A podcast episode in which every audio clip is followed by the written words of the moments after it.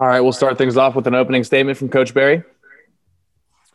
Well, uh, didn't get to comment on the first game, so I want to congratulate Florida State, Coach Martin, his staff, and players on a on a tremendous year and in, in, in, achieving being one of the 64 in a regional uh, tournament. That's that's not easy to do. We've talked about it before, so nobody likes to have their season end, but uh, those guys uh, need to, to know that uh, they accomplished something very very special that a lot of teams didn't this year. So, um, you know, tough day, long day.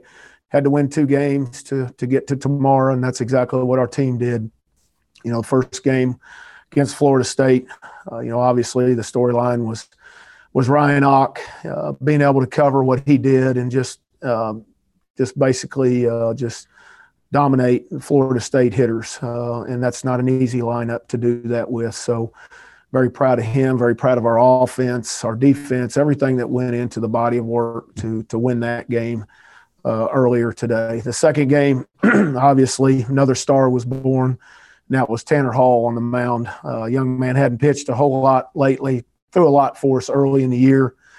Maybe uh, maybe too much. Maybe kind of wore him down a little bit, but uh, he's back strong and, and, showed that tonight, going five innings of, of one hit baseball and and uh, and again, you know, another performance by a young man who dominated a very good lineup in Ole Miss. So, you know, his his pitches, especially his two seams, like a bowling ball that he throws in there. I mean, it literally just rolls off, and, and it's tough for for hitters both right and left to to barrel anything up with that. But hats off to our team.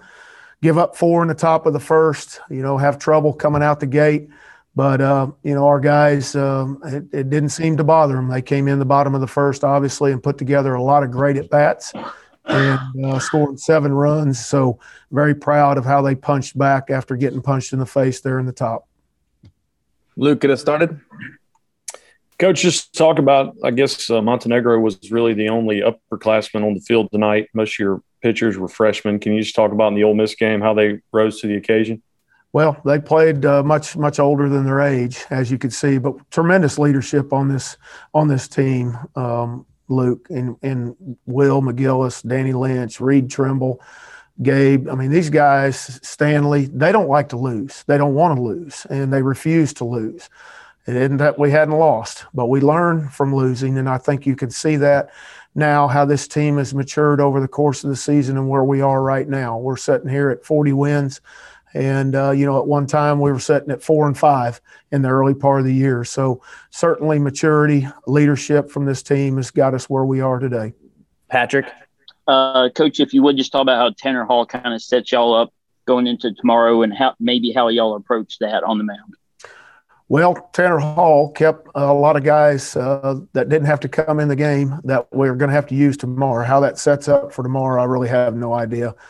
Uh, just finishing this game, Oz and I haven't had a chance to to talk and discuss any kind of plan or strategy moving forward. But obviously, we can we know who we can eliminate, who's not going to be throwing tomorrow. But you know, I think the key was is in the young freshman T, T Hall being able to cover that five innings and and really keeping that bullpen as fresh as it can be to, for tomorrow's game.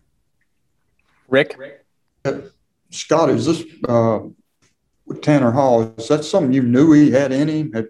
I mean, have you seen signs of that before?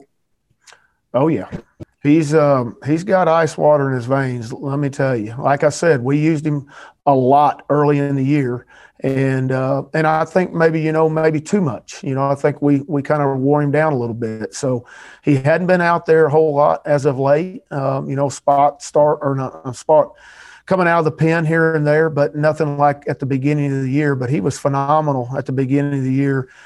He's uh, very competitive. Uh, you know, the the moment, uh, whatever it is, does not bother him, as you witnessed tonight. Uh, you know, I think, as a matter of fact, I think the bigger the moment, the more he wants that baseball, and certainly we saw that for five innings.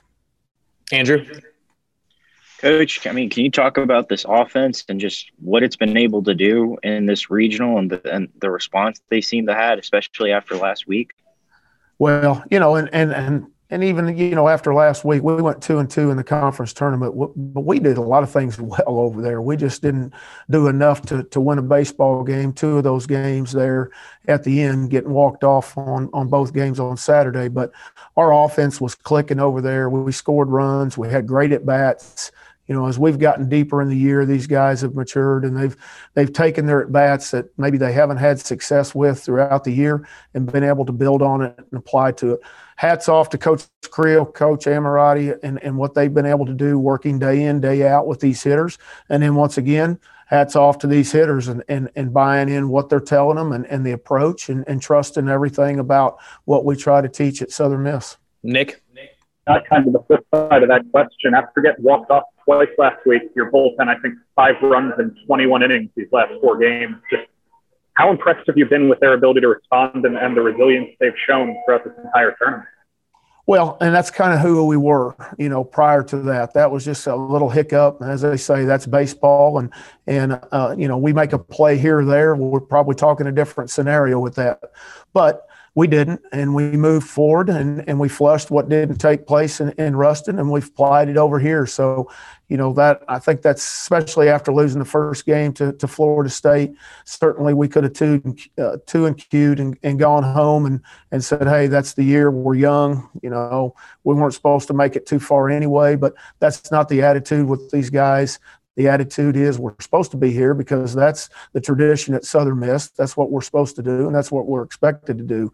So, you know, I think that in the leadership with our guys, making sure that everybody newcomers coming in, they they understand that we're supposed to be here at this moment. Last question from Rick. Uh, yeah, Scott, I would assume that uh, I think Etheridge threw what 36, 38 pitches the other night that he he would figure prominently in your plans tomorrow. He will be available. Yes, sir.